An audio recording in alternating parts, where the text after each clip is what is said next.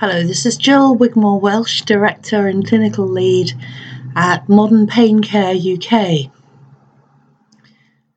So, I'm recording some short podcasts around something called complex regional pain syndrome. And if you've managed to listen to any of the other recordings, then you'll know that this is a very interesting uh, problem.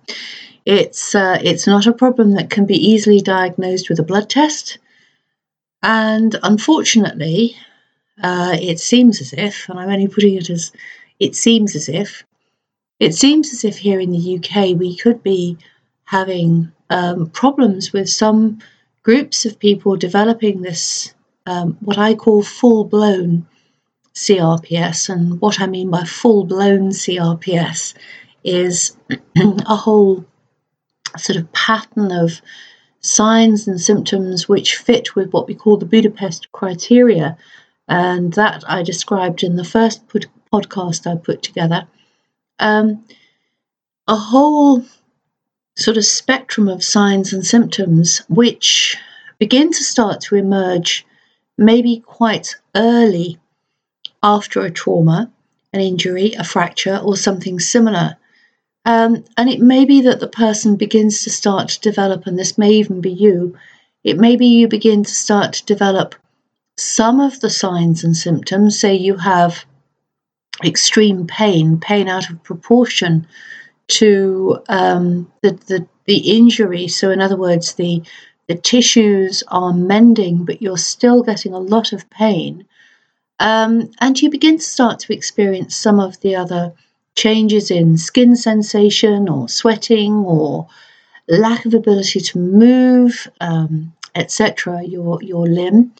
Um, and unfortunately, I just do sometimes wonder whether, if what's happening is that you're sitting out in the community, you're not quite sure what you could do, you don't know who to talk to, you don't know who to speak to, you've maybe had a chat with your GP, but of course, remember your doctor is um, a trained uh, generalist expert, someone who is uh, a lead for a primary care team who's used to referring you on to someone else. It, it may well be that this particular clinician has, has never, ever, ever encountered somebody with um, your problems. And it, it may be that um, they don't want to give you the wrong advice. And um, it may even be that they refer you across to a, a physiotherapist or uh, even an OT or somebody in your local community. Um, and it may be that the person that you go and see has, has never, ever, ever seen anyone with the kind of problems that you have. So, the first thing to remember is that um, this kind of problem is is not common. So often after an injury or accident, people are able to begin to start to get moving. Their pain is in proportion to the injury that they have. And when you go to see a clinician or you go to see your medical practitioner, um, it, it may be that they've just never, literally, never, ever, ever come across a case like this. Now, it may be that just down the road, uh, there is a practitioner who has come across something like this. Um, but how on earth would you know? Where would you know where to go to get the right advice? Now, as a specialist, I've worked with literally tens of thousands of people. I've been working in healthcare um, for 43 years. And in that time, I've worked with um, people in just about every environment, every walk of life. I've worked with people who've had really quite big injuries, and I've certainly in clinic worked with people with what I would call all stages of CRPS. So I've worked with people who've had um, very, very early signs, so not presenting with all of the clinical picture. So they've got, say, a couple of boxes they tick, uh, not all the boxes, but some of the boxes. Their pain is high, uh, maybe the sensation is down, maybe the skin color is down, or whatever. Um, and I've worked with people all the way through to those who've come in who've had uh, extremely severe um, trophic changes, circulatory changes, all the way through um, uh, bone mass loss, inability to weight bear. Um, so I've worked with all of the spectrum. And in the main, most of the people, and I, I hesitate to say all because you know you can't be you can't say that about anything, but most of the people that I've worked with have made a really good recovery. Um, have they become completely what we call asymptomatic? In other words, no symptoms of t- at all. So, in other words, never having any pain again, never having any problems with um, lack of sensation or this, that, and the other. And again, I, I, I can't say that. Certainly, um, a lot of people that I've worked with a huge percentage appear to have been able to have a normal life. And that's really what's important. They've been able to get back to sport, to activity, to running, to walking, to shopping, to working, to living a normal life, um, albeit that they might still have some signs and symptoms. Um, but really, in a way, I would almost say it's, you know, it's like somebody who's had severe burns or someone who's had severe injury, broken a limb. Um, you know, there is always perhaps a slight, if you like, a slight scarring, um, a slight limitation that's left behind. Um, and is that acceptable? Yes, it probably is. If you have a, a big injury, and and you make sort of you know a 90% or a 95% recovery well then that's that's pretty good. Um, if you have a big injury and you only make a 30% recovery and you can't get back to work and life is no good you can't get your hobbies your family is affected and you know and this is one thing with this whole thing with crps because it it really does affect everything to do with your whole life. It affects you, it affects your emotion, it affects your pain, it affects your ability to work, it affects who you are, it affects you at every single level your identity, your environment, your family is hugely affected. Um, if you have children, if it's a child with CRPS, um, it's going to be that your your whole the whole structure of what your child does, their ability to play football or do gymnastics or riding or walking or just taking part in everyday running around a playground, um, uh, studying, uh, it, potential for going to university, um, long term career prospects. All of these things can be impacted, and it's very important when you have um, something like CRPS that you actually are aware that um, it, it's not it's not a common problem. It's a very small percentage of people. Um, I mean, we are talking here, and I've got the diagnostic stats here. Um, you know, it's a very small number of people as a percentage who get CRPS, it says the European incidence rate um, is 27 out of 100,000 per year. That that's actually a very low number of um, of people who are who are presenting with this problem. So if you think of um, if you think of the average clinician, GP, uh, physiotherapist, occupational therapist, uh, even if they're people who are working in the medical sphere. So, in other words, they're used to people going to see them when they've got a problem. This is not something that they're going to customarily see.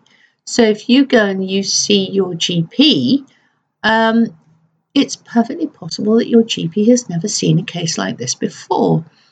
if you go to see a physiotherapist working at your doctor's surgery in the UK in an NHS uh, system, um, this person has quite possibly never, ever, ever worked or seen someone like you before. So, why is this important? Well, everyone is unique. So, you're unique. You have your own personality, you have your own history, you have your own um, set of traumas. Um, one of the interesting things about CRPS is that we don't really know why it is when you have an injury at this time, on this day, in this place, you can suddenly, instead of your system going as it should do and mending itself, um, it seems to start to go off in this strange way. So it's really important that you understand that if you go and you see your doctor, your GP, or you go and you see um, a physiotherapist or a, an occupational therapist, um, this you might be the first case they have ever worked with. Now, I appreciate that. Um, you know, when you've got a problem, you want to find somebody local to you who is used to working with this. But the true truth is that this is a specialist expert problem. And you shouldn't be expecting to find that your local GP practice musculoskeletal physiotherapist who's providing services um, is going to have the experience. You shouldn't expect to find that they're going to have the equipment that um, you need in order to have some of the forms of treatment that you require. So you're also not going to find that your clinician is going to have the time to spend with you because when you go to see someone and you've had this um, CRPSing start, you need time to have things explained to you. You need time to be shown what to do. You need to be able to have um, a program which is going to help you to have the best chance of turning things around. Now, at Modern Pain Care, I am the lead clinician and I provide services. I selectively find um, practitioners who are experienced, and it's not easy to find these experienced clinicians.